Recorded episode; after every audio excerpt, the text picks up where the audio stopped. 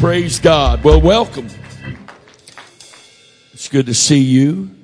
And considering that this is Mother's Day, I am impressed. Uh, seems like the percentage of folks who've stayed out tonight are, is significantly reduced. So I commend you for that. Mothers are important. But the father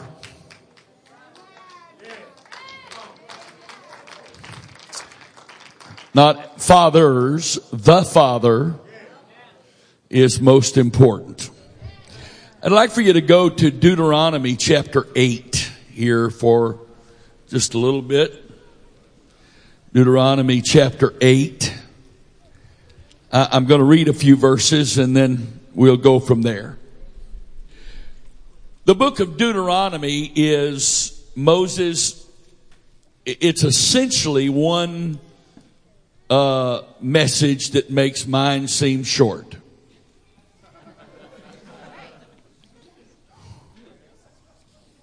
Book of Deuteronomy, if I'm not mistaken, is like 31 chapters long, and most of it is a message.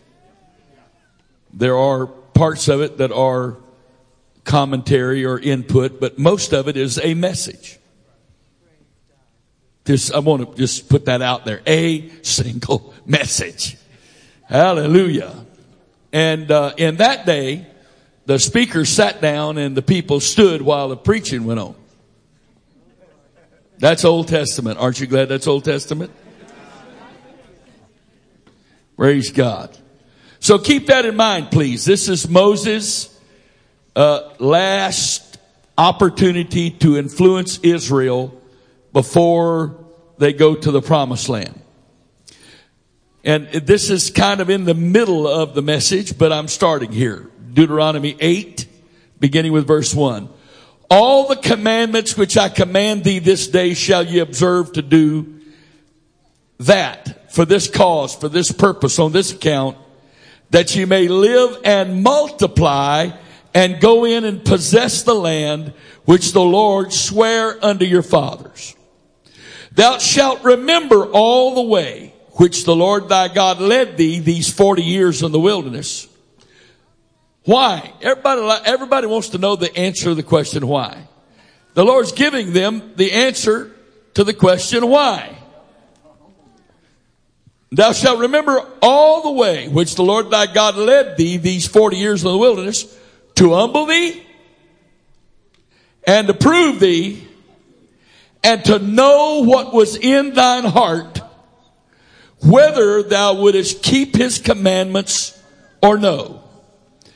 And he humbled thee and suffered thee to hunger and fed thee with manna, which thou knewest not, neither did thy fathers know, that he might make thee know that man doth not live by bread alone, but by every word that proceedeth out of the mouth of the, of the Lord, uh, of the Lord doth man live.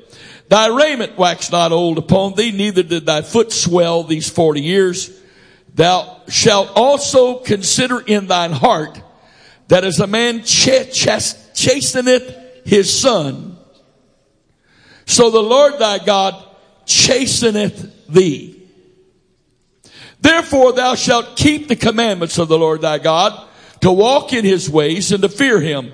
For the Lord bringeth thy for the Lord thy God bringeth thee into a good land, a land of brooks, of waters, of fountains and depths that spring out of valleys and hills, a land of wheat and barley and vines and fig trees and pomegranates, a land of olive, uh, oil, olive and honey, a land wherein thou shalt eat bread without scarceness.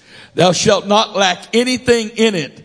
A land whose stones are iron and out of whose hills thou mayest dig brass when thou hast eaten and art full, then thou shalt bless the Lord thy God for the good land which he hath given thee.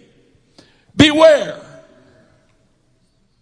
that thou forget not the Lord thy God in not keeping his commandments and his judgments and his statutes, which I command thee this day, lest when thou hast eaten and are full and hast built goodly houses and dwelt therein, And when thy herds and thy flocks multiply, and thy silver and thy gold is multiplied, and all that thou hast is multiplied, then thine heart be lifted up, and thou forget that the Lord thy God, which brought thee out, forth out of the land of Egypt from the house of bondage, who led thee through the great and terrible wilderness wherein were fiery serpents and scorpions and drought, where there was no water, who brought thee forth water out of the rock of flint, who fed thee in the wilderness with manna which thy fathers knew not, that he might humble thee, and that he might prove thee to do thee good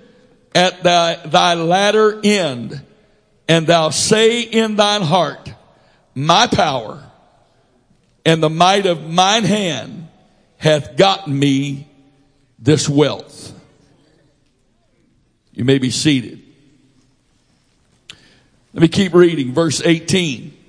But thou shalt remember the Lord thy God, for it is he that giveth thee power to get wealth, that he may establish his covenant with which he sware unto thy fathers, as it is this day. And it shall be, if thou do all, do at all forget the Lord thy God and walk after other gods and serve them and worship them, I testify against you this day that ye shall surely perish as the nations which the Lord destroyeth before your face, so shall ye perish, because ye would not be obedient unto the voice of the Lord your God. Wow. Wow. If you go to chapter 28 just for a moment, just so you can see the point here. chapter 28, he gives a list of blessings and a list of cursings. And what is the criteria? Chapter 28 verse 1. Deuteronomy 28 1. It shall come to pass if thou shalt hearken diligently unto the voice of the Lord thy God to observe and to do all his commandments which I command thee this day that the Lord thy God will set thee on high above all the nations of the earth and all these blessings shall come on thee. And it lists all these blessings. Great blessings. And then you get down to verse 15. But if, and it shall come to pass, if thou wilt not hearken unto the voice of the Lord thy God, to observe to do all his commandments and his statutes, which I command thee this day, that all these curses shall come upon thee and overtake thee. And he lists all the curses.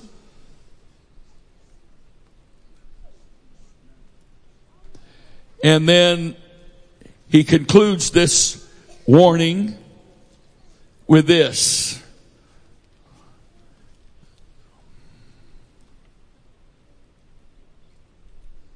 Whoa, not good. I thought it was closer to that.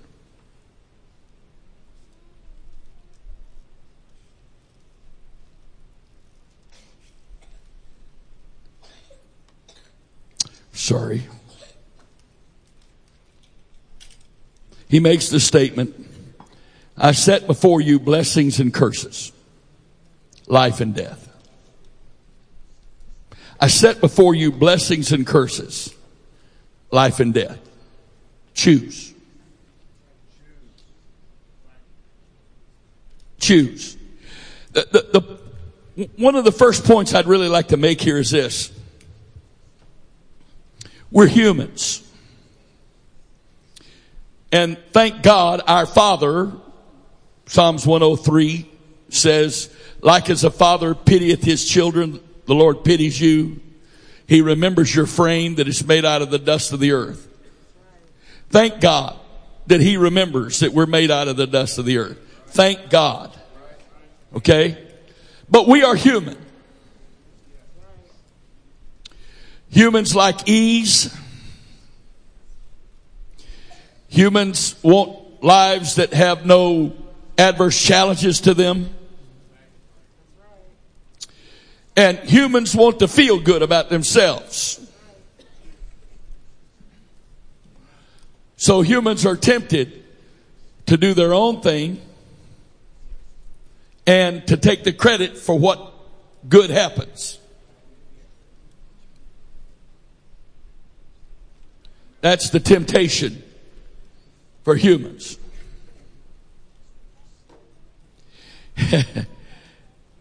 Here's the problem.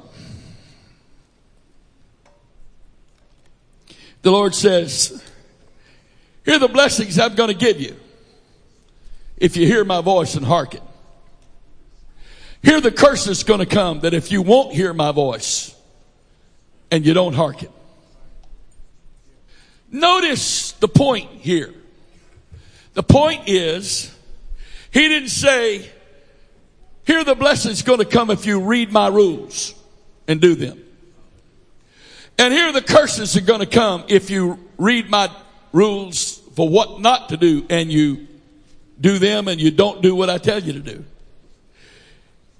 He uses the terminology, my voice. Right, right, right, right. What's the big deal? The big deal is when he uses that terminology, he proves that he takes all of this out of the realm of religion and performance and brings it into the realm of relationship. You write me a letter and you say, I, I want you to do this, this, this, and I don't want you to do this, this, and this, and I don't see your face, I don't hear your voice. I just got this letter, and I go, I don't like that. I think I'm going to do whatever. It is reasonably easy to justify. Just balling that piece of paper up and throwing it in the can and saying, well, I know you want me to do this or you don't want me to do that, but let's see if you've got anything to back that up with. Now, if you walked up to me face to face and I'm looking you in the eyes and you're looking me in the eyes and you say to me, I'd like for you to do this, this, and this. And I'm requesting for you not to do this, this, and this. Now, if I make choices contrary to what you requested of me, it's personal.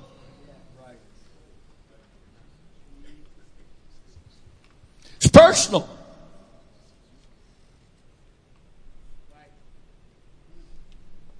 And the Lord made it very clear that what, what he blessed was people that listened to his voice.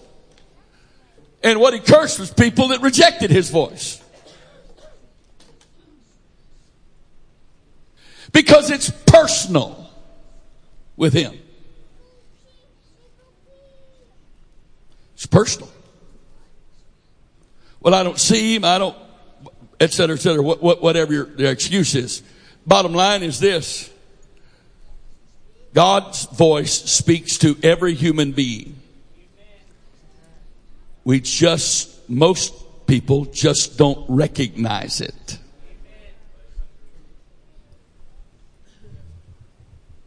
Just don't recognize it. We don't recognize it's God speaking to us. Let me give you an illustration. The thought comes through I think I'll do that. I don't feel like doing that. The first thought is flesh. But immediately behind that, and it's a still, more still, quiet, gentle voice. But it always is there and it immediately is after both of those. And that voice says, but you need to do this. And it would be good for you not to do this. For everybody.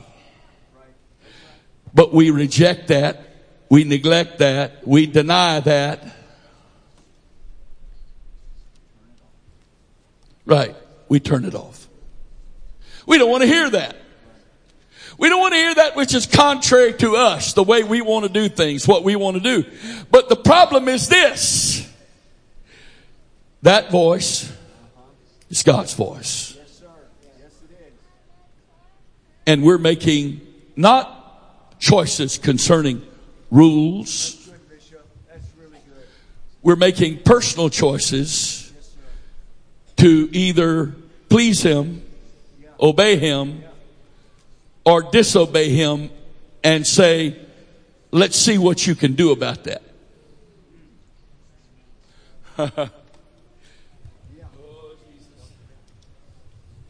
I've had this discussion with my sons,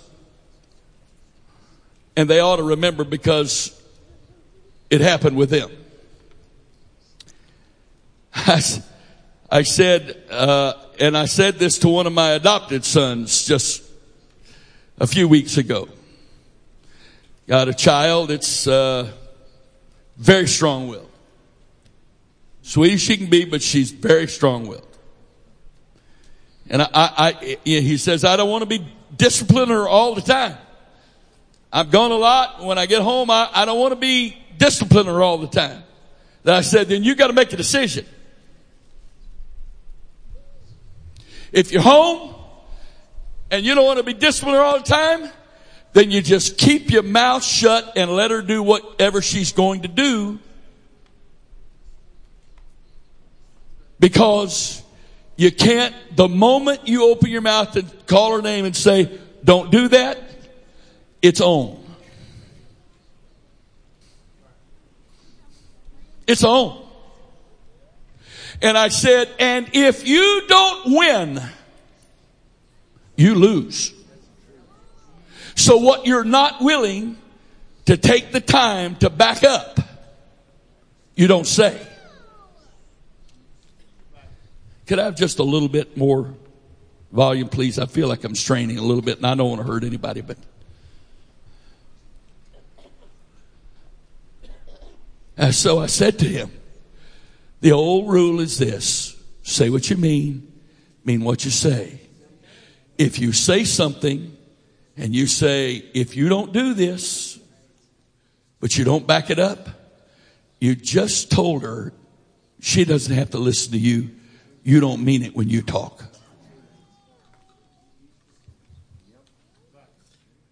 Because the moment you say, do this or don't do this, it's on. And as the parent, you can't afford to lose that struggle. Why? How many of you want to see your kids go to heaven? Well, let me tell you something most parents never figure out. God made you the keeper of your child's soul as a child. And it is your responsibility to teach that child to obey your voice so that child grows up to learn to obey God's voice. Because if you don't teach that child to obey you, that child either will never learn to obey God, or if they ever do, the price will be very, very high. Because if I let my sweet little darling get by with, figuratively, with murder, because I don't want to play the bad person. And isn't it amazing that we are in this day when you call evil good and good evil and being a biblical parent is being a bad person? I didn't plan on getting in this, but uh, the, what I'm getting from some of you, you're just, you, you think you want me to shut up. What you're doing is throwing gasoline on the fire. Bring it on. I got the mic.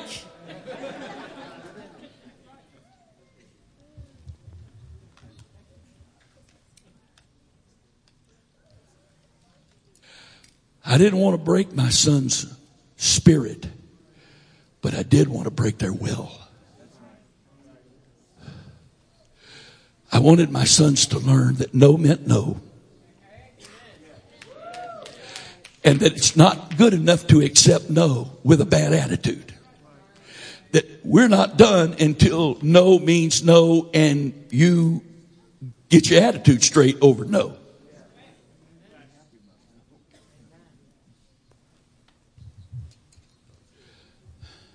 Well, guess what? We're all the children of the Father.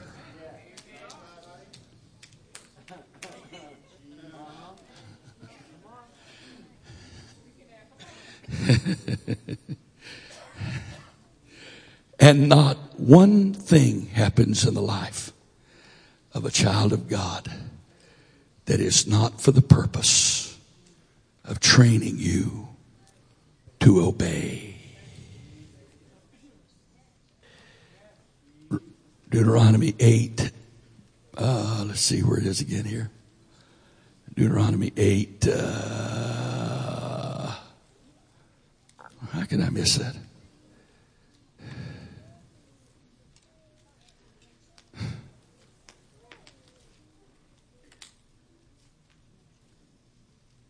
It's right here in the middle of the chapter. I read it.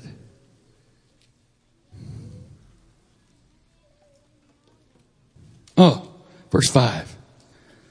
Thou shalt also consider in thine heart that as a man chasteneth his son, so the Lord thy God chasteneth thee. And the word says in several places, My son, despise thou not the chastening of the Lord. Now you may be a proponent, and some of you will never even have heard this name. Dr. Spock. And I don't mean uh, Star Wars or whatever that is, right? Not Star Wars, uh, Star Trek. Ah, you knew, didn't you? Yeah. Dr. Spock was a godless individual in the, especially in the 60s who taught that the, the way to, you don't, you damage a child by correcting a child. You don't tell the child no. And his thoughts became so pervasive that people today don't even know who the originator of, of course he was only the instrument. He wasn't the originator of that. That was the adversary. Because the scripture says, you spare the rod and you send your child to hell. That's in the book. Oh. Preacher, that's child abuse. I didn't say beat your kid. Didn't say it. Don't believe in that. Do not believe in that. But I do believe in biblical chastisement. He said, well, I can't spank her all the time. I said, you don't spank her.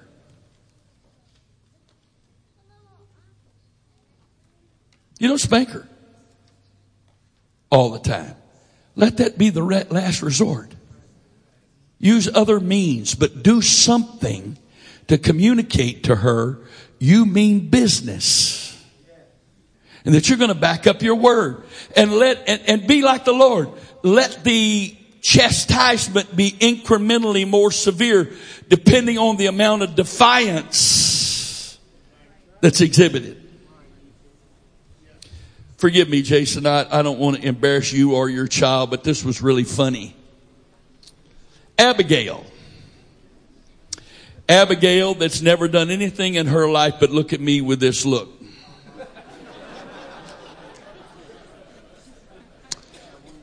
as if I'm not even there. Literally, she, she is a trip. But apparently, the way I heard the story, she was staying with her grandmother the other day and her grandmother told her to do something and she wasn't going to do it. And her grandmother said, I'm going to put you in timeout. And according to the story I heard, this three, how old is she? Three? Three year old pops her fists on her hips and says, nobody puts me in timeout but my mommy and daddy.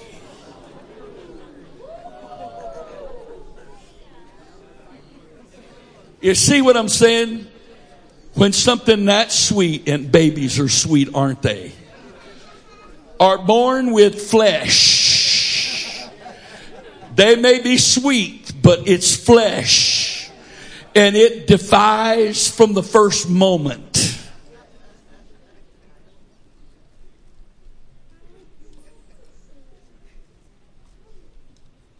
The shock of my life was the first time I kept David as an infant by myself. And my wife, I, I, said to my wife, go on, it's okay, you can go, I'll stay here and take, take care of him. She looked at me with this most dubious look that's, and said, are you sure? I didn't say this to her. I, I'm a retired commissioned naval officer. I flew airplanes. I know how to command ships. I can take care of this baby. That, that, that look of mine that said all that, but my voice didn't, didn't convince her at all.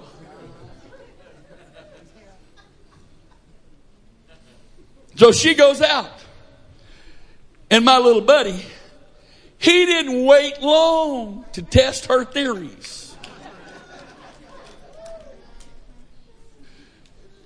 And so I took him into our bed and laid him on the bed and took his diaper off.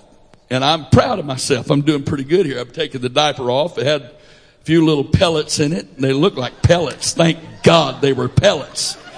Not mushy, but pellets.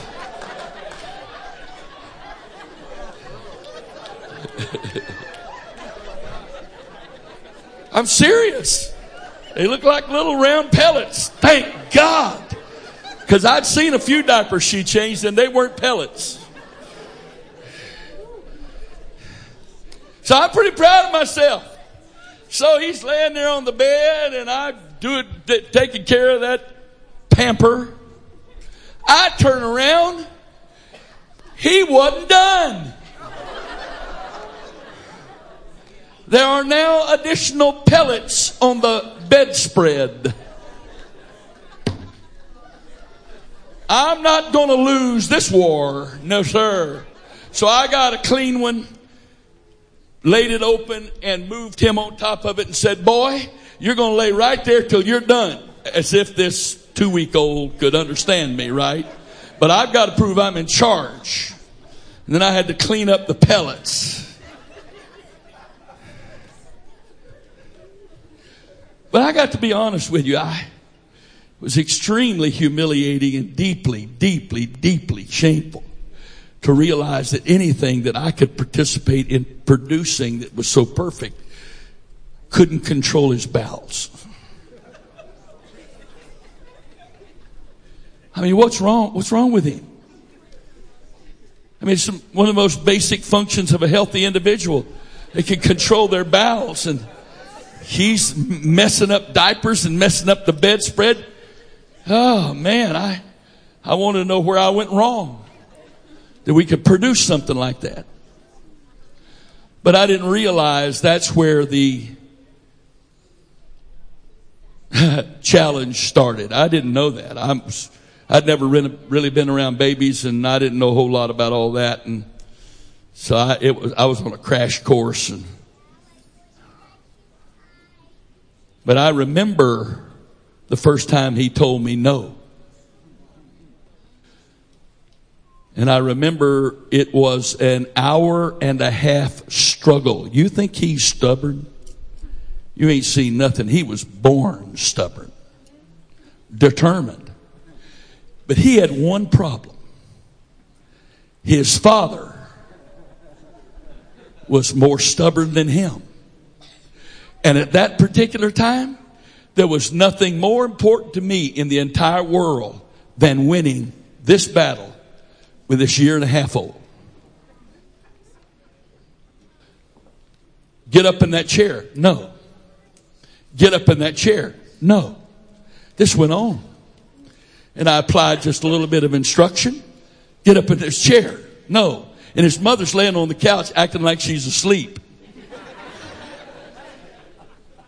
Because she was wise enough to know if you got something to say about this, you say it to me privately, but you don't interrupt what I'm doing here right now.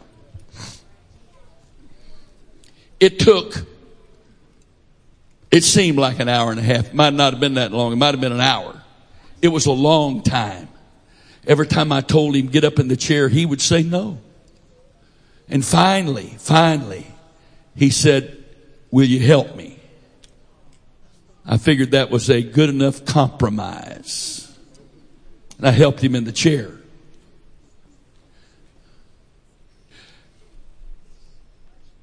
If ye being evil know how to be a good father, how much better father is your heavenly father?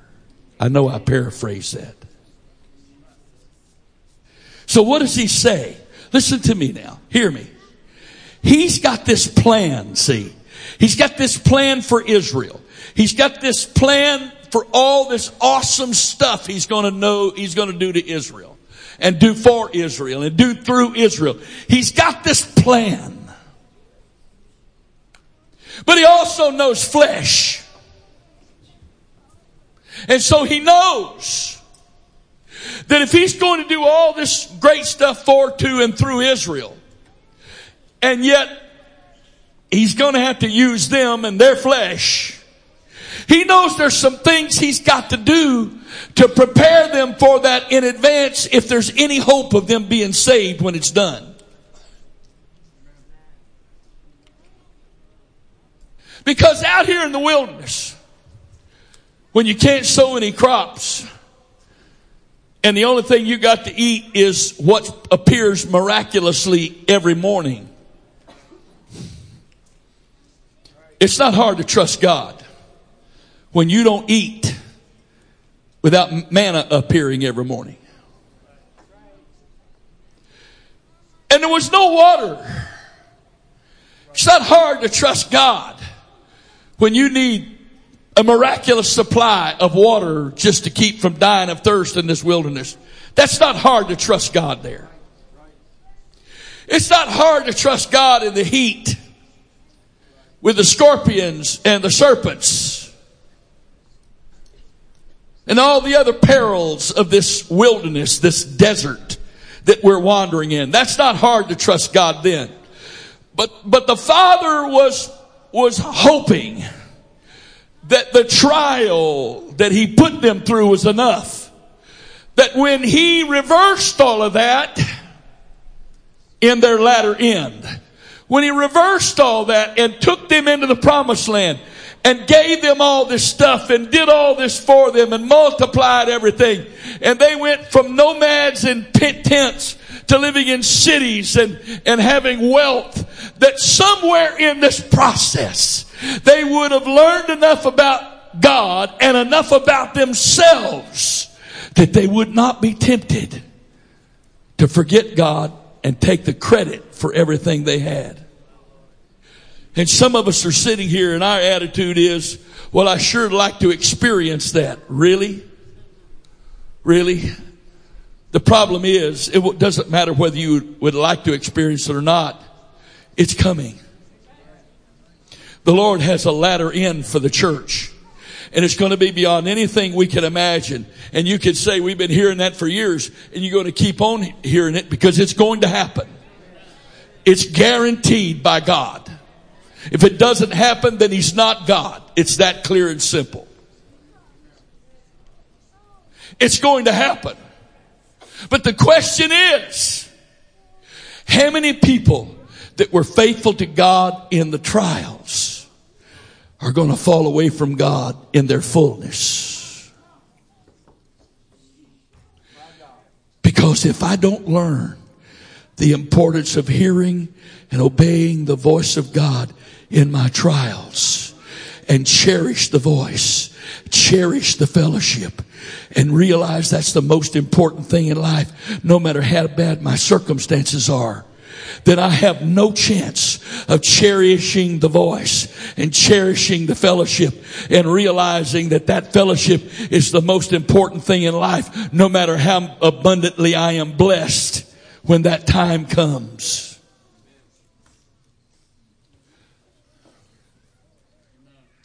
I know this is Mother's Day.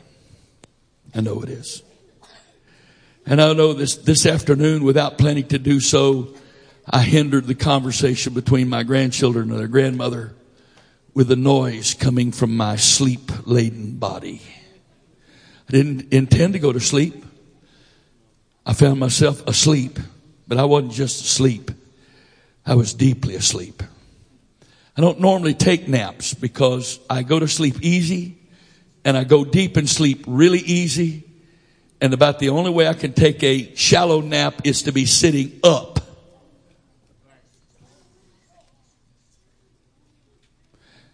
I know some of you can't imagine that because it's hard for you to go to sleep. Well, I can't imagine it being hard. I could lay down on this floor right here and I promise you in five minutes I'd be asleep. Are you that tired? No, I just am that much at peace.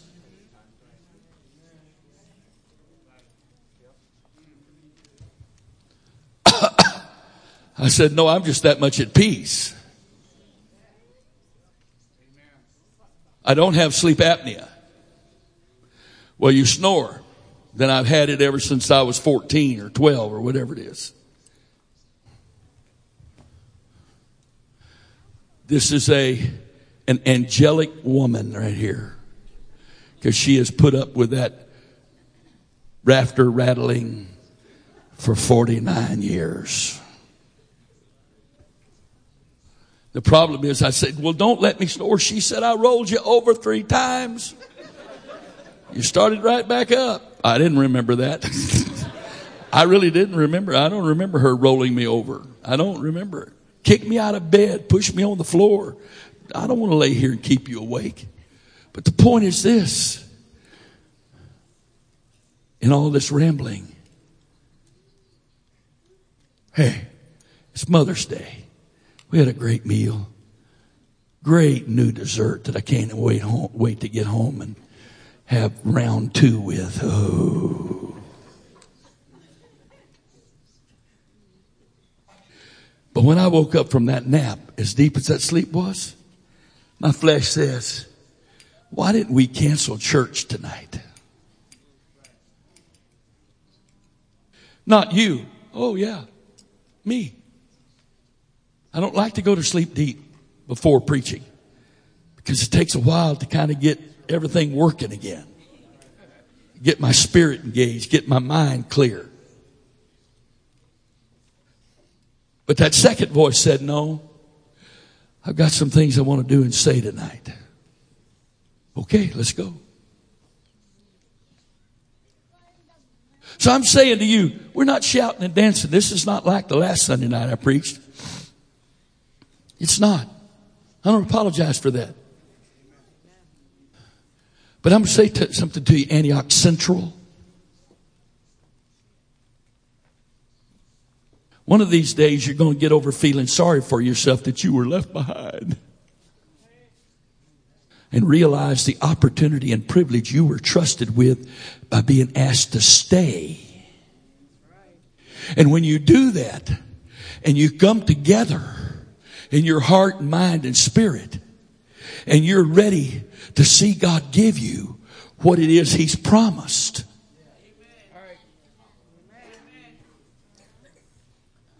It's going to be amazing. But the problem is this, my dear ones.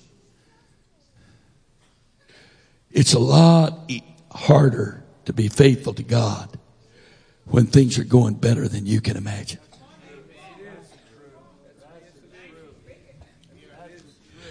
I remember, I remember the first, we, it was back on Windsor Avenue. I don't remember when it was, believe it or not. I think it was 78. Came to church one Sunday night and there was, the house was full of brand new people. I didn't know who they were, where they came from. I didn't realize they were a group. I preached and an individual that represented the group came up to me and said, we've come here tonight to be baptized in Jesus name. Well, it was okay with me. We had a horse trough out back of the house, uh, of the building. It was the only place it would fit.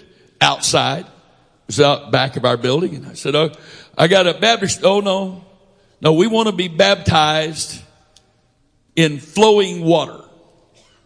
Whatever. Okay. Water's water to me. If that's what you want to do, okay. It's the 31st of March. And they wanted to go down to Jonas Green Park and me baptize them in the Severn River. I thought it was a fairly warm evening. But it's right now, it's like 10 o'clock at night on Sunday night. And we're down there and a bunch of the folks came, you know, we've got, we've got the cars lined up with the headlights turned on the water and all that. And, and, and, and they only, each one of them only get in the water and get out. I'm staying in the water. Up to my waist. Okay. And they started and I baptized them. And each one I baptized, they would face the shore, which meant I was baptizing them their back into the waves because it's windy now. The wind is blowing the waves toward the beach. And every time I'm baptizing one of them, I get baptized because the splash and the wind is beginning to soak me. And those last few people that were baptized, I was, I was numb.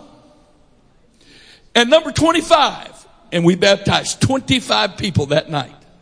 Number 25 was a particularly appetite, uh, indulgent lady. And, uh,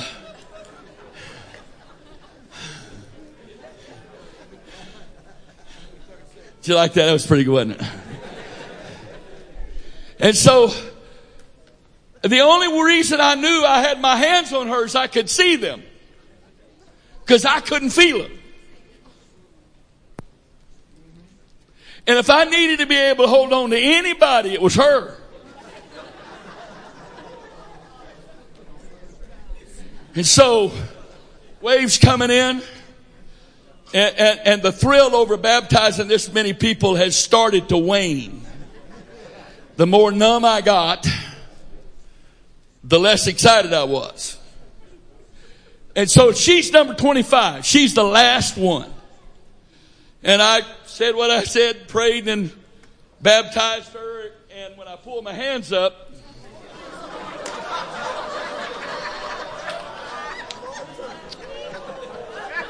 I couldn't, I couldn't feel her. When I was holding on to her arm, her, you know, she was like this. I had a hold of one of her arms. I had my, my, my hands behind her back. I, the only way I knew I had my hands on her because I could see them before I baptized her. When she went under, I don't know if she pried herself loose or if I turned loose. I have no idea. All I know is when I brought my hands up, there was nobody in those hands. And immediately I saw the headlines of the Capital newspaper. Preacher drowns lady in baptism. I mean, in a flash. And it just, thank God, in about three seconds, she got herself up out of that water, about 10 feet away from me. And if she realized something had gone wrong, she never said anything or acted like it. Now, brethren had to carry me to the car put me in the passenger seat. My wife got the car running, got the heat turned up all the way. And we were almost home before I could feel my body. But after I finally got home and got thawed out, got dried off, got laying down in the bed, I laid there and I'm thinking, I just baptized 25 people in Jesus' name. And I got to be honest with you it almost seemed surreal. 25 people at one time. How amazing is that? I remember other revivals we've had where there were seasons of large numbers in a particular service or over a weekend. And, and I remember going home and thinking, is this real? Is this really happening? Because this is, this is what I believe for, but I'm seeing it. But am I seeing? Is this just my imagination? Is my faith just so strong that I, my, my, my, my, my desire has made it appear true, but it was true. I remember that vividly. And here is the disappointment. I thought that when I began to experience great harvest that walking with God and my walk with God was going to be really easy because I was finally seeing what I was believing for. And I want you to hear me tonight. I understood the Lord's concern in Deuteronomy 8. Yes, we sit here and we're so, some of us have been here a while. We're waiting and we're waiting. Hey, try being 71 and being here for 47 years and still waiting. I don't want to hear it. Nobody's been waiting longer than she and I. Nobody. But I believe it as strongly today as I ever have. And I know it's only a matter of God's timing and it's coming. But let me tell you something. I remember one of the first manifest or first meet meetings like uh, it's yesterday. I remember it. I remember the change in my ministry that had taken place and the, the flow that had come to abide and how every time I ministered there was such a flow. And I remember this one particular session talking about this change and how dramatic it was and the fact that all of these years there were times when flow would be there and times the flow wouldn't be there and, and I would never know when it was going to be there or not. And now I've gone like two, three manifest meetings and every session the flow's been there. I mean, I'd wake up with the flow. I'd go to sleep with the flow and I still do. It's just like that right now. But I remember making the statement. I remember it as clear as I'm standing here. I pray that I have a relationship with God that is strong enough and solid enough to be able to stay saved with this kind of flow.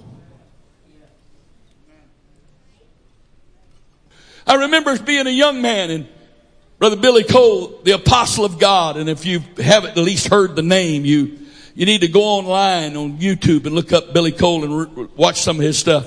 He was an apostle of God.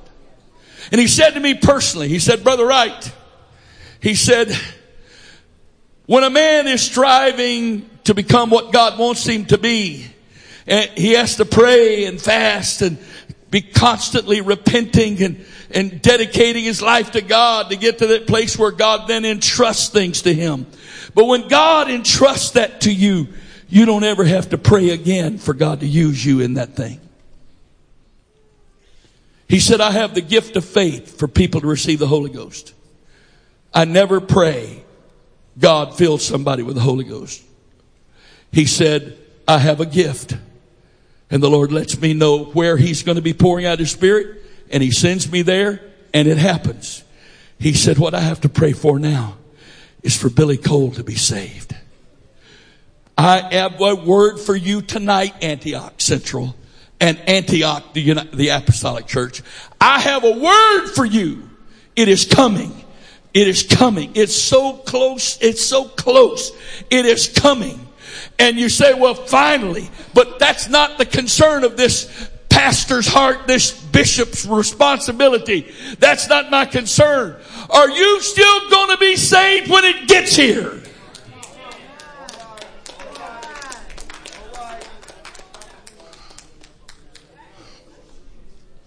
A kidney healed, a pelvis healed, a lady in Baltimore on oxygen for a long time, delivered right there in that service. Miracles beginning to happen, people getting the Holy Ghost.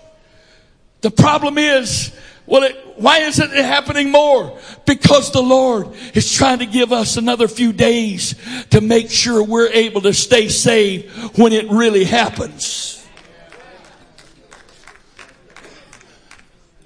You say, you're making a big deal out of this, brother, right?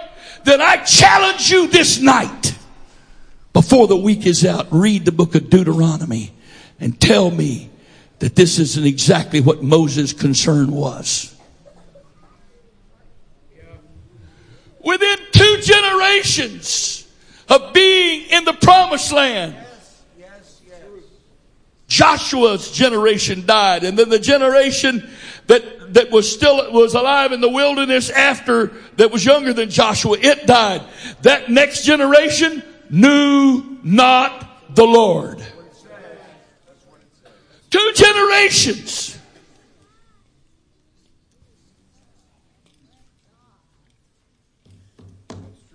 And people living in the promised land that was miraculously provided, miraculously blessed. Has a man say, who was it? Was it uh, Gideon?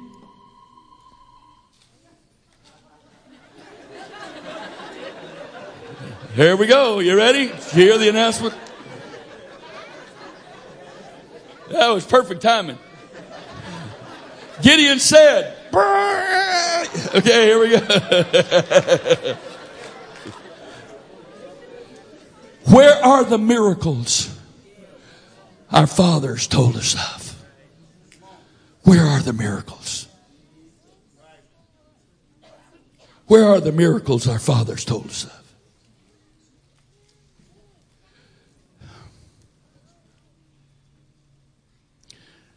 Romans chapter 9 verse 28, if you would please. Romans 9 28. For he will finish the work and cut it short in righteousness. Because a short work will the Lord make upon the earth. Go back, please. I'm just staying there. Thank you. The two times the word, English word work is found in this verse it is not the Greek word ergon, E-R-G-O-N, the English equivalent letters of the Greek, which is the normal word for work. It is the word logos. Word. For he will finish the word. And the word finish there in the Greek means to complete entirely. Not leaving stuff out because he's panicked and in a hurry. For he will finish the word completely. And when it says cut short, what it is, is contract. Cut out the dead spaces. So stuff happens very rapidly.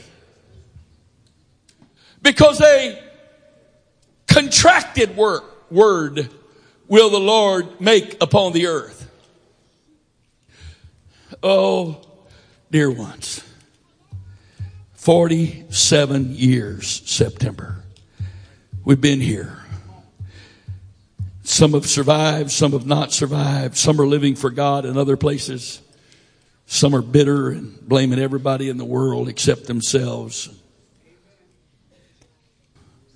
Some are weary and just out there waiting for it to happen, planning on coming back immediately so they don't get, they don't miss out on it.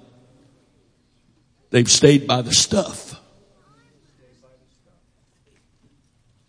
Trust me, there are scores and scores of people who believe the promises of God that have been made here just as much, if not stronger than you do. But they got weary and they stayed by the stuff. And I don't have time to explain all that. You can find it.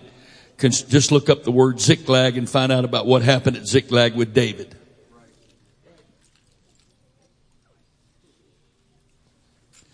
But their plan is, and I've talked to some of them, they know more about what's going on in this church than I do.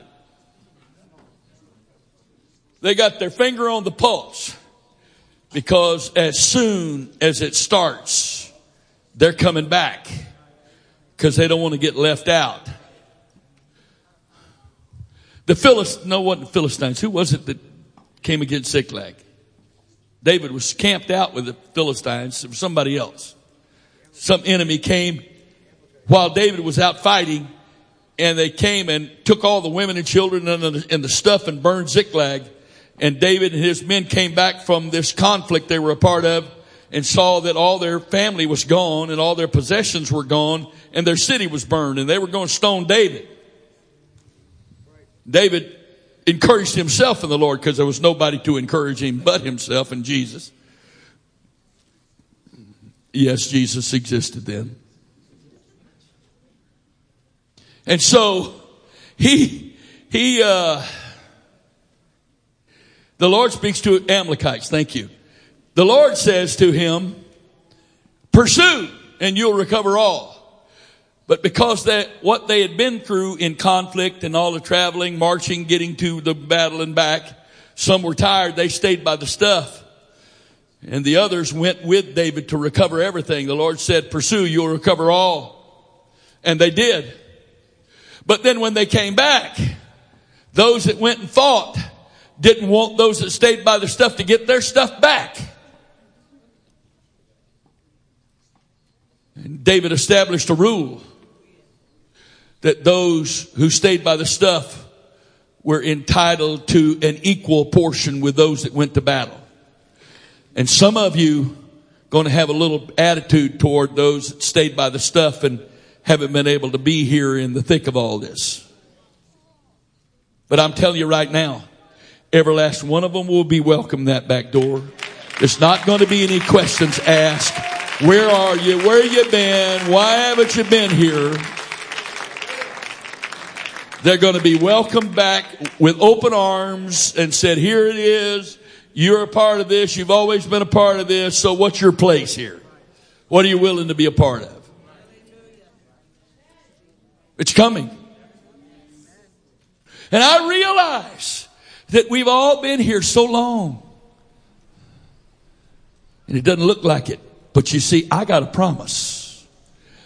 I've got a promise that I will live to see all of the promises of God fulfilled at Antioch. Now, I guess I could live to be 150.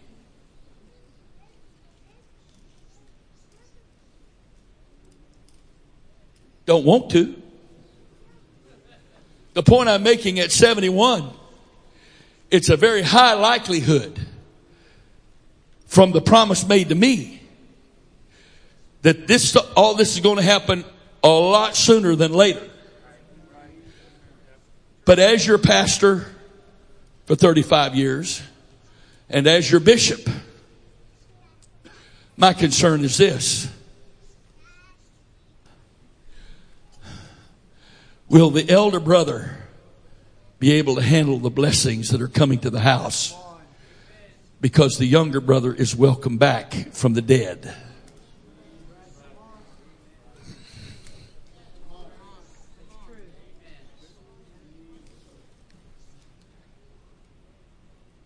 Will we be able to receive all that God has promised?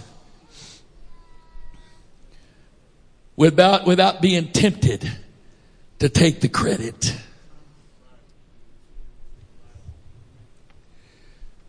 So you pray and it's a great prayer meeting. Or you minister to somebody and God does something. And that little voice back there says, Oh, you did good. What are you going to do with that little voice?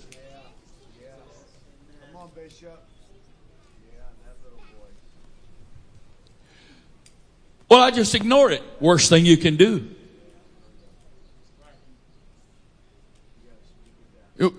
You sing and God moves. And that little voice says, Oh, you, you had it tonight. Everybody's impressed with how well you sung. You play. Stuff happens. That little voice says, You, you were really good tonight. You teach a Bible study and somebody gets saved and that little voice says, Boy, you really, you need, they need to let you tell everybody how to do this Bible study stuff because you got it down. What are you going to do with that voice? What do you do with that voice? Because that voice and what you do with it determines what you do when it really gets major. Because if I don't learn how to not take the credit over the small things that God does through me. I will not be able to take, make sure He gets the credit and I don't take the glory when He does the major stuff.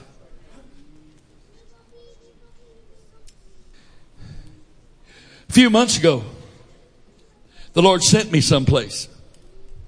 The circumstances that I thought I was going there in, it, suddenly became obvious that those circumstances weren't going to work. And my question was, well, did I miss it? Am I not supposed to be here? Because what I thought I was going for, it wasn't going to happen in the time frame I was expecting. Did, did I blow this? And the Holy Ghost says, no, I sent you here. You came for this, but I sent you for this. And I preached twice on Sunday and once on Wednesday. And according to the pastor, the Lord has completely revolutionized his life and his church. And that little voice says, Well, you were used this time, weren't you?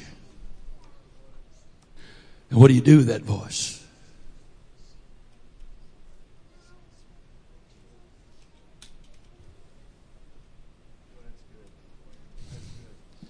I was teaching for a friend of mine, and uh, he had a particular area he wanted me to talk about to his church, and I went three nights, about three hours a night, no notes, and it just the Lord moved, and it was their spirit revelation was there.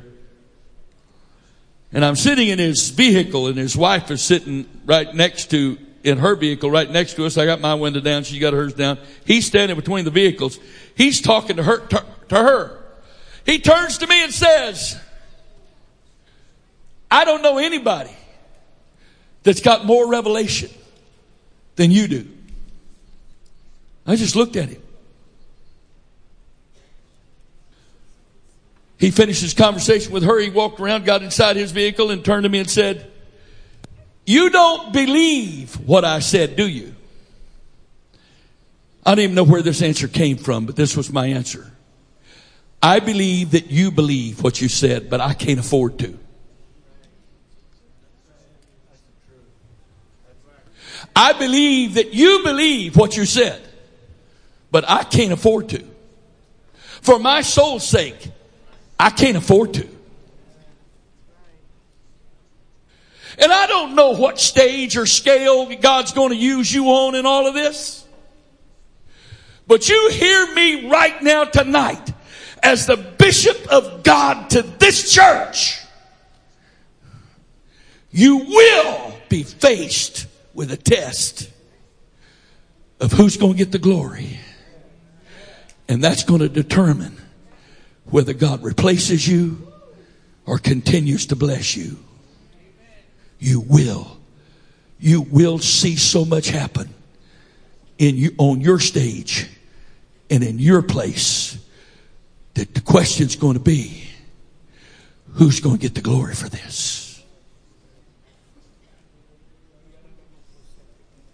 Why, Bishop, have I gone through all of this? Why is this happening? Why hasn't this happened?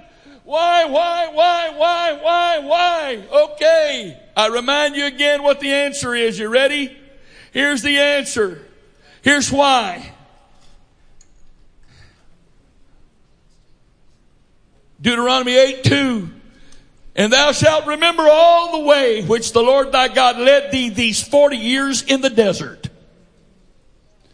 to humble thee and to prove thee to know what was in thy heart whether thou wouldest keep his commandments or no.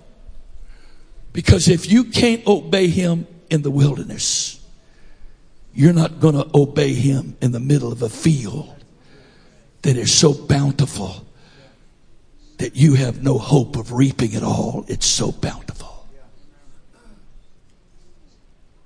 If you can't obey him in the lean times, the flesh says, well, if things would just get better, I would have more faith in God. I'd be more dedicated. I'd be more committed. Are you kidding me? When you're in the desert and your priority every day is just survival and you have nothing else to focus on but surviving, if you can't be faithful to God when you've got no other demands on your time but just surviving every day, you,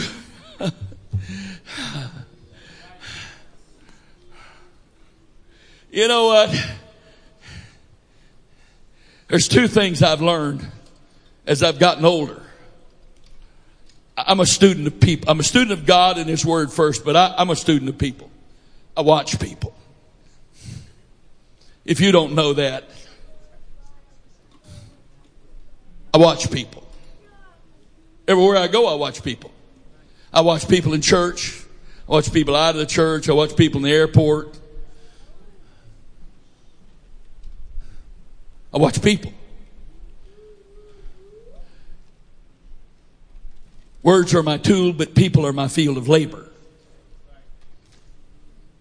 And I want to know the word and I want to know people. and, oh, Jesus.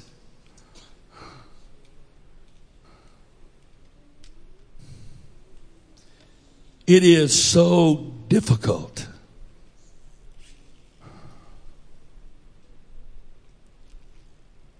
when you watch people make this group make the mistake that that group made.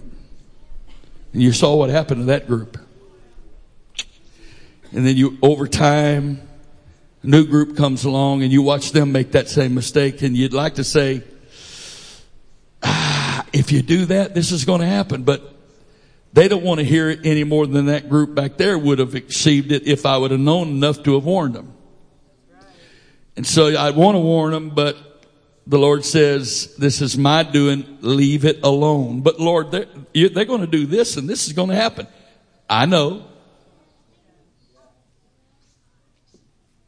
My flesh says, stop it! Don't do that!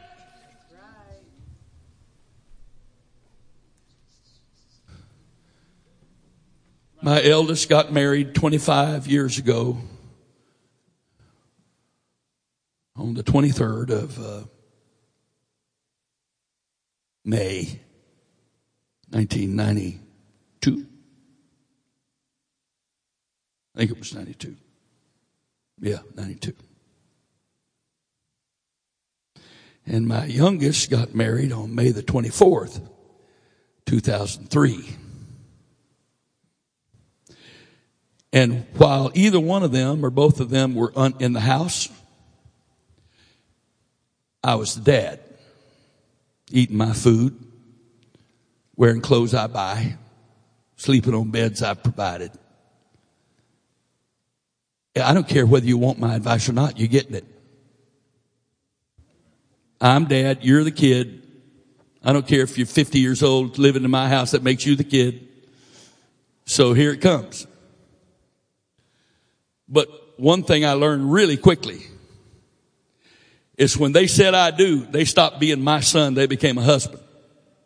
Oh, you say well, they're still your son. Yeah, but that relationship took a big second place to the relationship husband.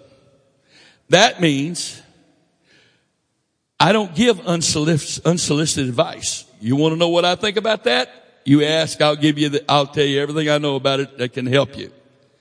But if you want to make your own decisions and make your own mistakes, even if I could have warned you, I don't have the right.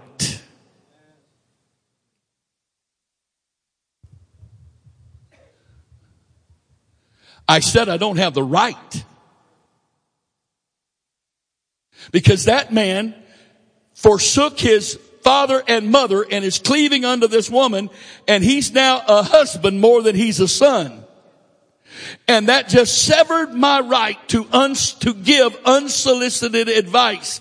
Even as painful as it is to watch them make the decision sometimes and see what happens and you know that's what's going to happen. Well, that's not very loving.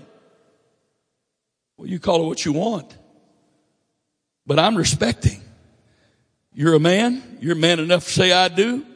You're man enough to be respected. And for me to impose on you unsolicited advice is disrespect and I'm not doing it. You want my help? You want my input? Always available.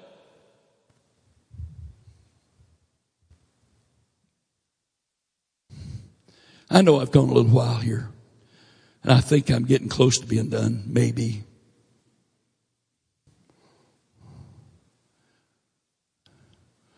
But the point is this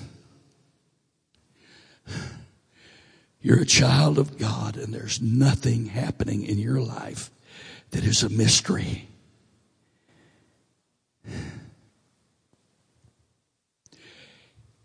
Everything is a test. Every day you roll out of the bed in the morning, that day has tests in it from your Heavenly Father. Everything is a test for the purpose of humbling you, proving you, knowing you, to see what you're going to do. Well, I don't like that. Sorry. It's just the way it is. You're, you have the liberty to walk out of here and go back to a purposeless life that has no meaning and a destination that's nothing but a void.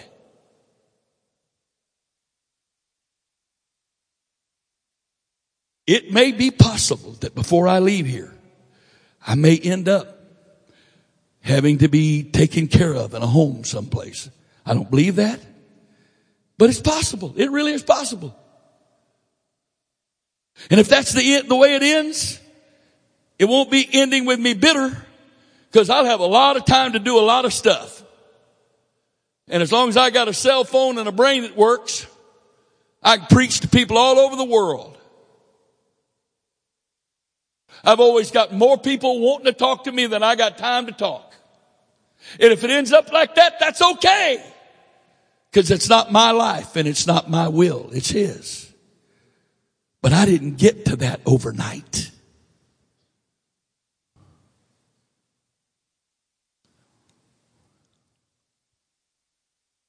There's still a slab out here 14 years later. There's still a slab. And I know there are people saying, boy, your, your, your leadership and management is terrible. I can't help what you think. I know how I got from that day to this, and we've done everything we could that the Lord's let us do. Because He's got a timing in everything. And everything we've tried to do out of His timing, He has shut it down over and over and over again.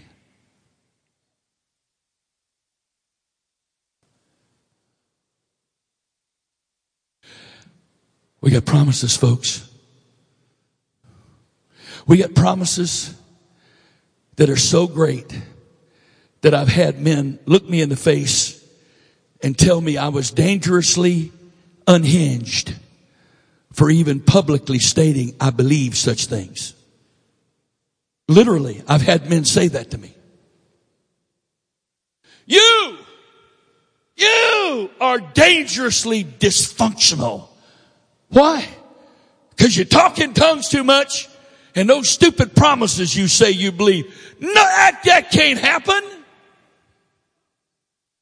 If that's what you think I'm unhinged over, just call me unhinged. Because that's not changing.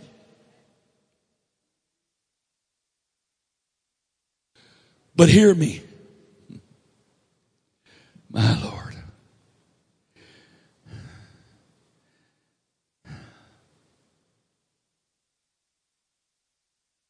The pastor and I have been kind of round and around a little bit over the size of the auditorium here on the site. And I understand his perspective. You know, you got 350 people on Sunday morning and and with the Sunday morning, part of the Sunday morning crowd not coming, then other people come Got another 300, 350 on Sunday night on a regular, normal service time. And you look at that and you go, uh, you know, we, we, why build an auditorium for more than 1,200 people? It will seat more than 1,200 people. And my point is this, uh, slight problem. I've had a vision of that auditorium and it won't seat 1,200 people, it'll seat 2,500 people. And I know that's not your intent, but I am not compromising my faith in that vision to build something you're comfortable with. Not happening.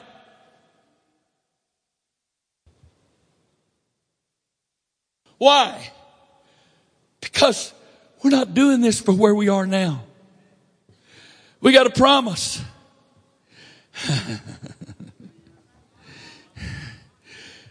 you know, the, the struggle I've had all these years, everywhere I go, but especially in Antioch, because I have such high regard for you, is that I think everybody believes in the promises like I do. There's some, but most, you want to, you try, but you just can't see how it's going to happen. I can't, I don't see how it's going to happen either, but I don't have to produce it. I just have to obey God. I have to believe it. That's all I have to do. Do you believe God's going to give us a hundred thousand members? Not attendance, members in Anne Arundel County alone. That's not counting anybody's coming to church in Baltimore. Howard County, Prince George's County, Calvert County, Eastern Shore, DC. Do I believe that? With absolutely everything in me. And people look and say, you, you, you've lost your mind. No, I've lost my pride. I'm willing to be appear, to appear to be a fool. Can you believe a 75 year old man with a 65 year old wife announces to everybody he's going to have a son naturally?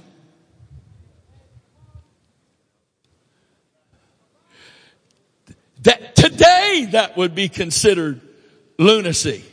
In his day, it was double lunacy. And so what did God do? God waited and waited and waited. And even when Abraham tried to fix it, help God out, he waited. Until it was so impossible that no one would be able to deny this was God. A hundred year old man begat and a hundred, ninety year old woman conceived and birthed a son. We read these stories.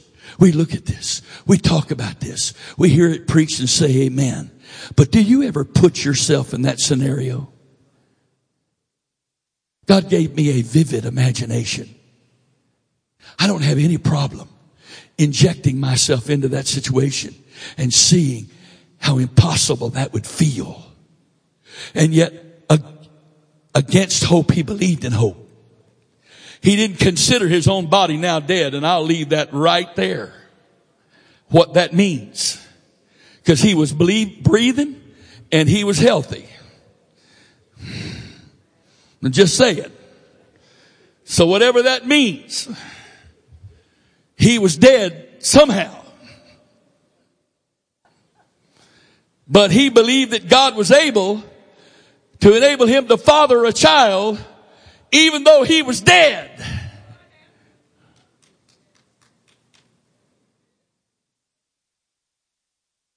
In the way that mattered to produce a child. and against hope, he believed in hope.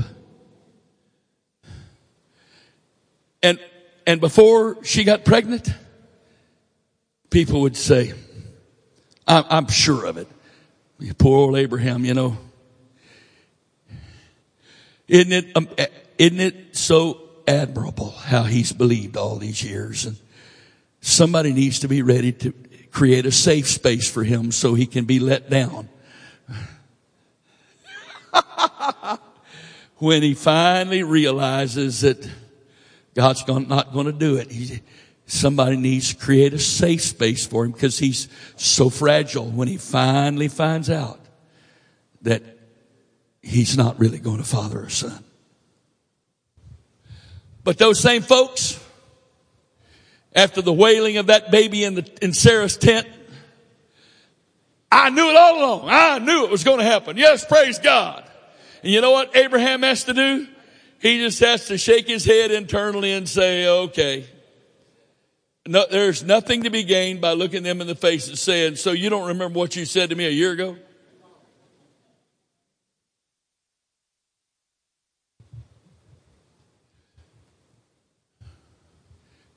In Jesus' name, Antioch. In Jesus' name, Antioch. You will know that you're approaching victory when you stop looking at everything about how it's affecting you and what this is doing for you or doing to you or not doing for you or not doing to you or how this is affecting you and how it's not affecting you. And when it stops being about you, you are getting to the place of being mature enough that God can trust you with the fulfillment of his promises. But as long as you still look at everything from the perspective of how it's affecting me and what this means to me and what is my place going to be in this and what, how am I going to be pushed aside and, and, and, and what's going to happen if one of those people that stay by the stuff come in and get the job I was looking to get.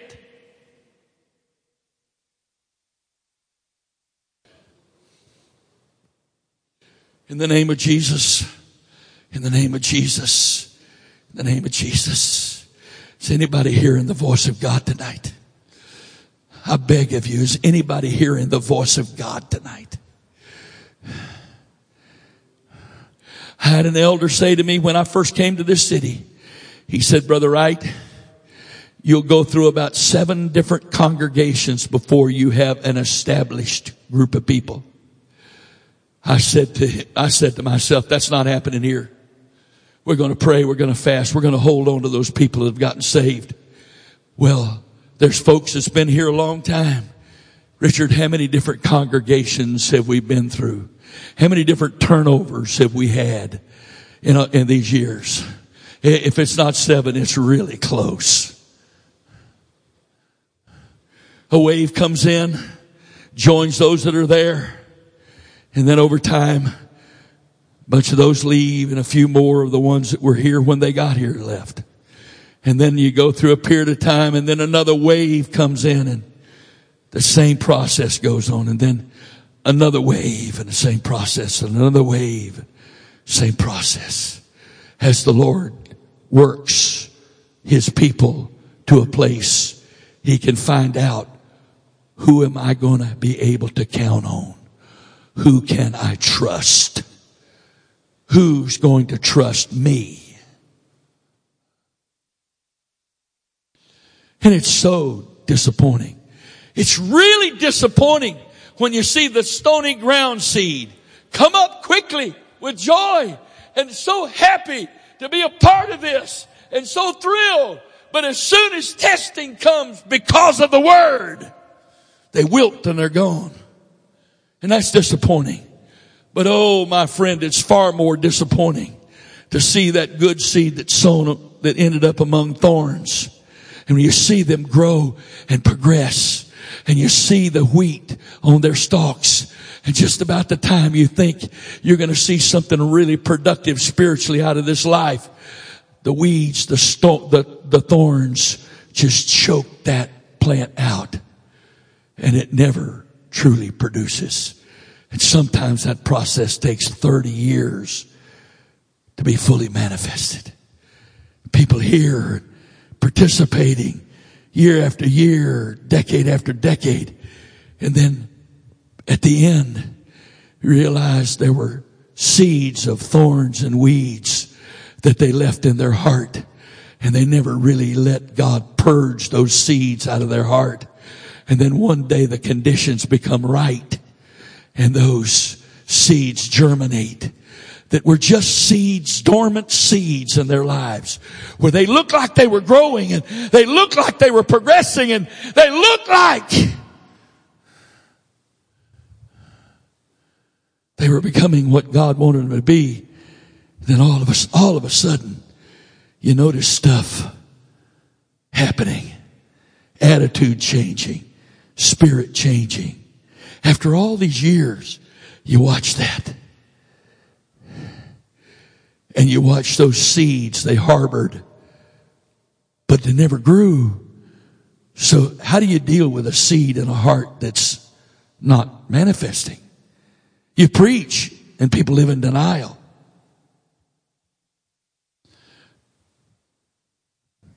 My faithful friend, coworker here, we've talked for years that were seed inspectors.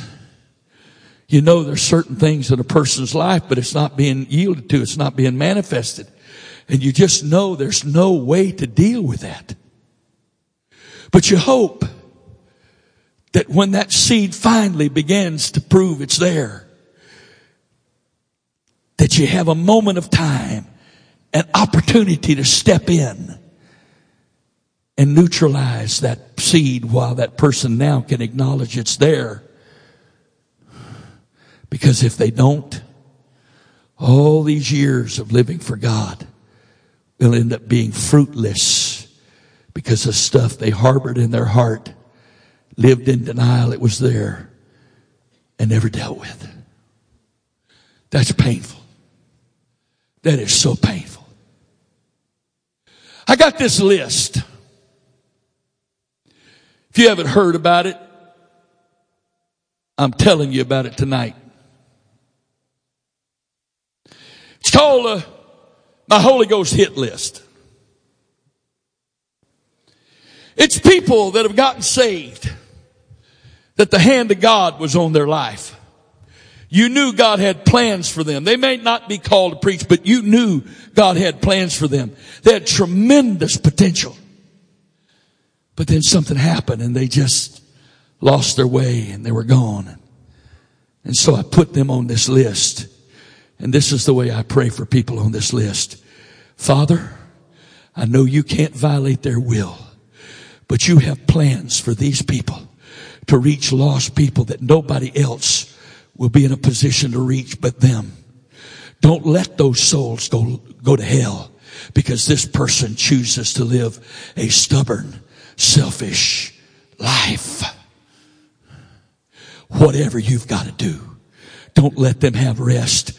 Don't let anything work for them. Do whatever you've got to do.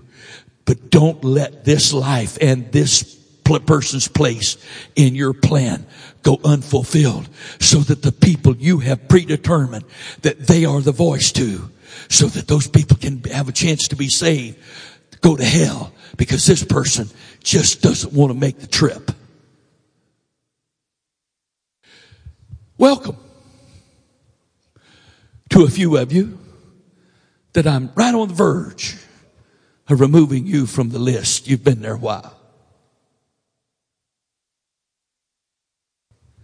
Some of you that have come back recently or over the last months or six months or more, whatever, that have been on the list.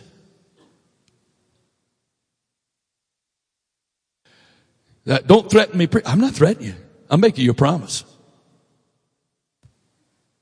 This isn't about you. You ready? Hear the whole statement. I could care less how your life goes. When I sense that the hand of God's on your life and He's got people that you're supposed to be reaching so that they at least have a chance not to spend eternity in hell, I don't care what you have to go through. And I don't care what I got to pray on you for you to go through. For you to finally give in to God and find your place so those people don't know how to go to hell. I really don't care. I don't care if you lose everything you got like Job. I don't care. I don't care if your body ends up covered with boils. If that's necessary, you said, brother, all right, that's hard. No, eternity's long. Hell is beyond description.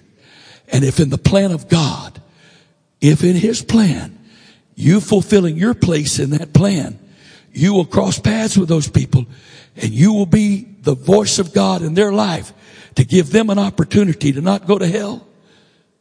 I don't care if your life here turns into hell just so they don't go to hell. And I'm willing to pray that on you and do regularly. Why? Because I pray that about myself. I prayed this for so many times. Father, I charge you with my salvation. I charge you this day to save me. I exercise my will this day to say to you, whatever you've got to do to keep me saved and keep me motivated to be faithful to fulfill your will and your work that you've called me to, don't hold anything back. You don't really pray that way to your brother, right? Oh, not more than about two, three, four times a week. Do you mean it? Sitting in this seat here is this beautiful, wonderful lady who has had the task of living for, with me for 49 years. Ask her privately if she believes I mean that. Cause you see something? I know this stuff. It doesn't matter I've had the Holy Ghost 59 years. It doesn't matter how many messages I've preached and how many people gotten saved, how many miracles happened, how many answered prayers is. None of that matters. You see this stuff? I don't trust this stuff. And I know that if I give this stuff any opening at all, I'm not going to be where I'm supposed to be with God. And so whatever my God's got to do to not let me miss on being in the place he wants me to be, doing what he wants me to do, it's worth it. And sometimes the way he does that, it's not the easy way. the number of days in her latest major trial that I felt so helpless. If it was me sick, if I was the one with a diagnosis, if I was the one going to chemo, I'd just be the man and just rise up and just gut my way through it. Right? That's what I'd try to do. That's why God didn't choose me to go through that. Whatever he did for her and all of that, which was major. He did some awesome things for her. But he did stuff in me too. He showed me how helpless I am. He showed me just exactly what I'm worth without his anointing, without his word. When he shut all that down, said you can't use all this with her. All you can do is trust me. Not going to let you speak the word. Not going to let you use your authority. Not going to let you pray and demand this stuff leave her body. Not going to let you do it. You're going to humble yourself before me and you're going to trust me. You're going to trust me. Huh. It was hard. But guess what? I don't even know how to explain to you the difference. But I go places this last year and a half and people say, you're just, you're different man. Your ministry's different. Okay. Can you explain that to me? No, I, I really can't explain it. It's just, it's just, it's different. There's just, you're just in a different place. Okay. Because I can't always feel that, you see. But I can see the, the effect of it.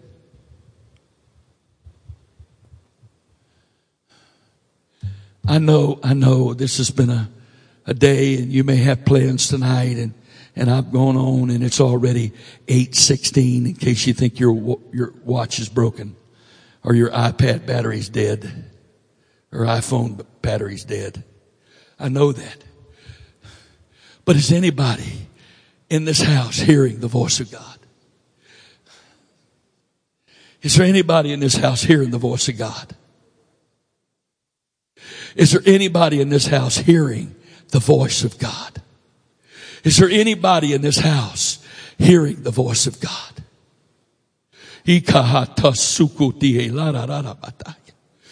My, my, my.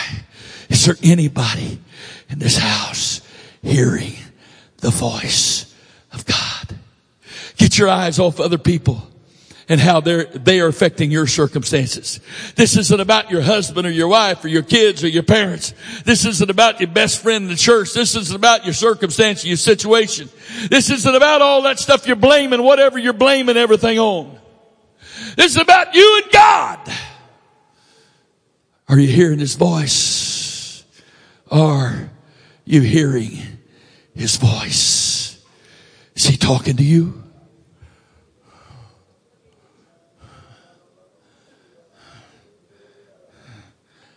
I said it Thursday night. I'm saying it again. This is not a political statement. This is a spiritual statement. I thank God for the space of time that our current political situation is giving to the church. But I fear, and I mean that not from a state of doubt or worry, but out of concern. I fear that so many people of God are taking this time as a time to relax rather than to repent and rededicate and refocus and recommit. I fear that. Because whether you like the current political situation or not, don't worry. If you don't like it, it's going to change. If you do like it, it's going to change. It's not going to stay like this forever. I promise you this. I'm not even sure and I'm not prophesying anything. I'm just saying what I'm saying. I'm just saying what I'm feeling. I'm not even sure that this president is going to endure four years in office because this is a small space of time for the church. And you trust me, I tell you in the Holy Ghost, when the change comes, the hammer's going to be dropped on the church in this country like you've never seen it drop before. You better be ready. You better be ready. Because if you can't run with a footman, how are you going to run with a horseman? I think it was Jeremiah that asked that. If you can't run with a footman, how are you going to run with a horseman? Let me tell you what I know. There are angels of God, high ranking angels of God in this place and they're standing still waiting, waiting for the response of this people. They can work with you. They cannot work independent of you. Hear me! The angels of God can work with the people of God.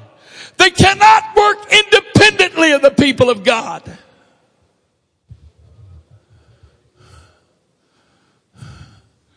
So what about you? You just focused on surviving and coming to church? Or are you saying, here I am, Lord. Help make, help me make sure I know what my place is and I'm committed to my place. And, and I'm letting you prepare me for my place. Help me, Lord. Use me, God. I want to be faithful to you. I want to be faithful to you.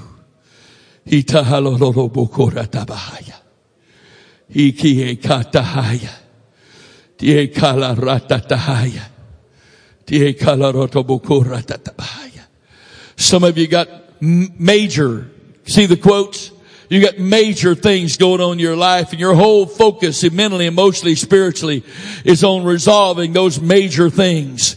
And instead of casting them on the Lord and focusing on Him and His plan, His purpose and His kingdom, you're all caught up in major temporal things that really don't mean anything eternally. But the Lord's just let that come into your life to test you, to prove you, to know you, whether you're going to obey him or not.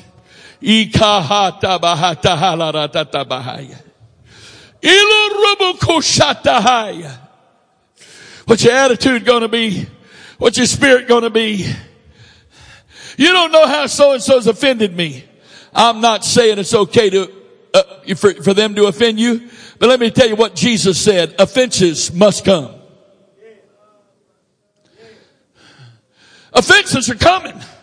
The question is, how are you going to respond to being offended? What's your response going to be? It's a test. It's a test. The person that's offended you, they're going to answer to God. But your response to that offense is a test from God. What are you going to do? How are you going to respond? Because if you can't forgive your brother or your sister or your husband or your wife or your parents or your kids when they offend you or your best friend in this church when they offend you, if you can't forgive them, how are you going to forgive those people that hate your guts and get up in your face and physically abuse you or even try to take your life or your family's life? How are you going to forgive them? If you don't learn to forgive now, how are you going to forgive them?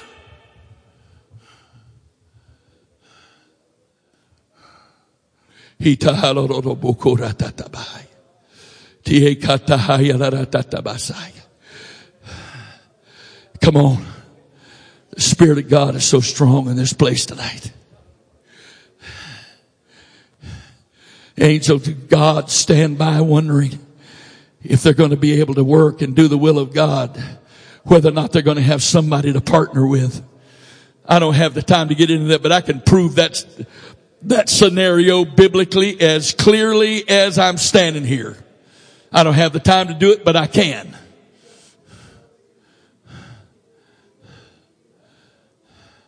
They are ministering spirits sent to minister, the, the Greek says, with the people of God. With those that shall be heirs of righteousness. Come on. Come on. What about you? Come on, young people. Are you going to be afraid of what somebody says to you or about you if you invite them to this service this Saturday night? But what if they come and get the Holy Ghost and their parents won't let them come back? That's not your problem. It's, that's not on you. That's on them. That's on their parents.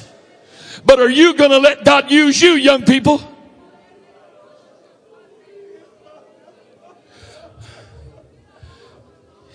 Yes. We've invited people and they've come. Yes. They've gotten the Holy Ghost. Yes. Some of them have left.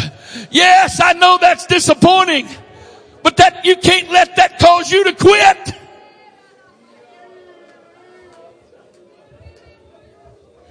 In the name of Jesus. If you need to go, you're welcome to go. God bless you. But if you're hearing the voice of God, don't turn it off so you can leave. Come on. If you're hearing the voice of God, don't turn it off so you can leave. Come on.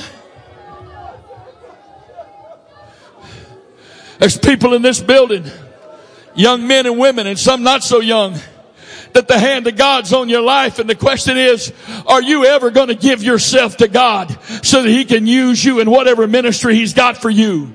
Are you ever going to submit to Him?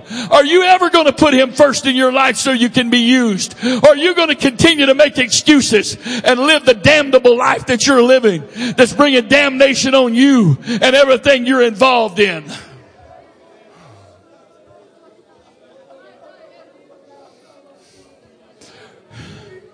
The voice of God is speaking in this place tonight. Is anybody hearing it? The voice of God is speaking in this place tonight. Is anybody listening?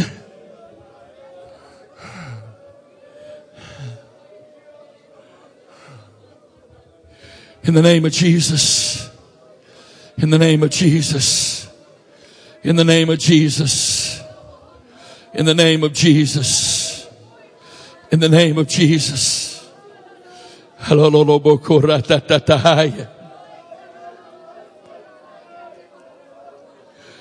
Brother Ryan, I'm busy. I'm just trying to make a living. Just trying to take care of my family. Just trying to make sure everything's okay, really. And that's the extent of the purpose of your life every day, huh? Yeah. Yeah. It's all about you, isn't it? But, but, but I gotta feed my family. Yeah. I got to take care of my family. Yeah. But there's a higher calling. You put his calling first. He'll take care of your family. Either you can take care of your family or he'll take care of your family. All, the whole question is going to be, who you going to put first? What you going to put first? Anybody listen to the voice of God? Lord speaking to anybody in this place?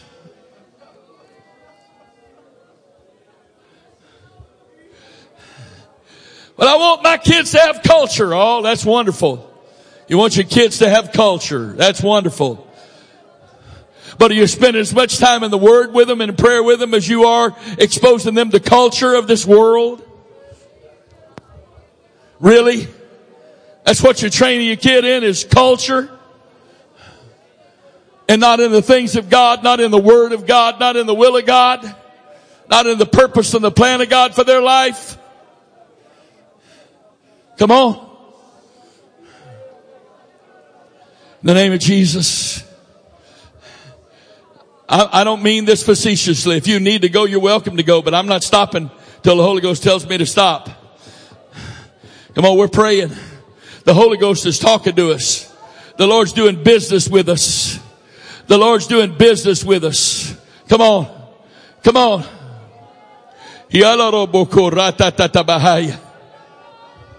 What's your response going to be?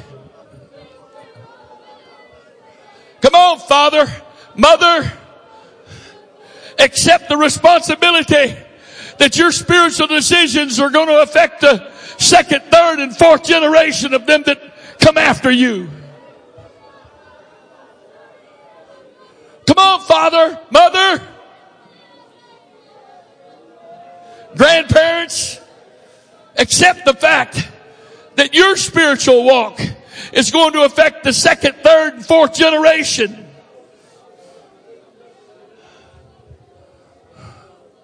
In the name of Jesus.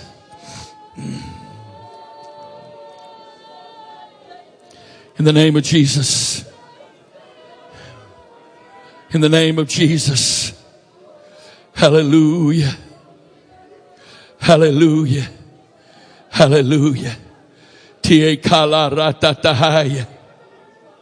Tie kala. Ye kie kala.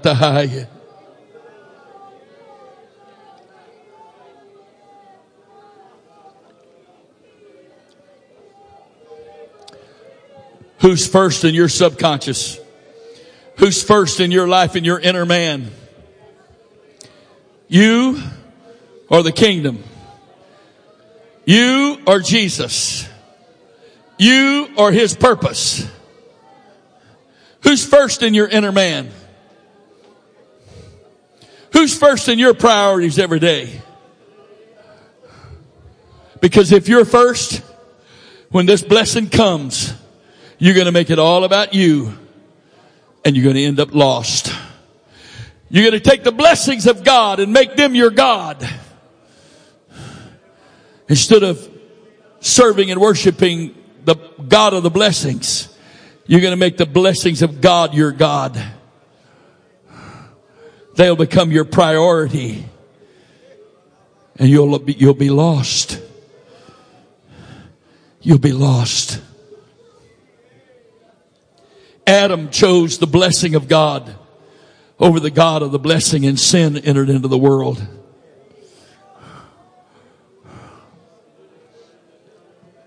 I love my wife. I love my sons and their wives. I love my grandchildren. I love Antioch. I don't travel because I want to get away from you. I just don't belong to me. And I have to walk through whatever door he opens to be faithful to him because it's not about me and it's not about you. It's about him and the will of God. We miss you, brother, right? I miss you too. But I have to do the will of God. And so do you.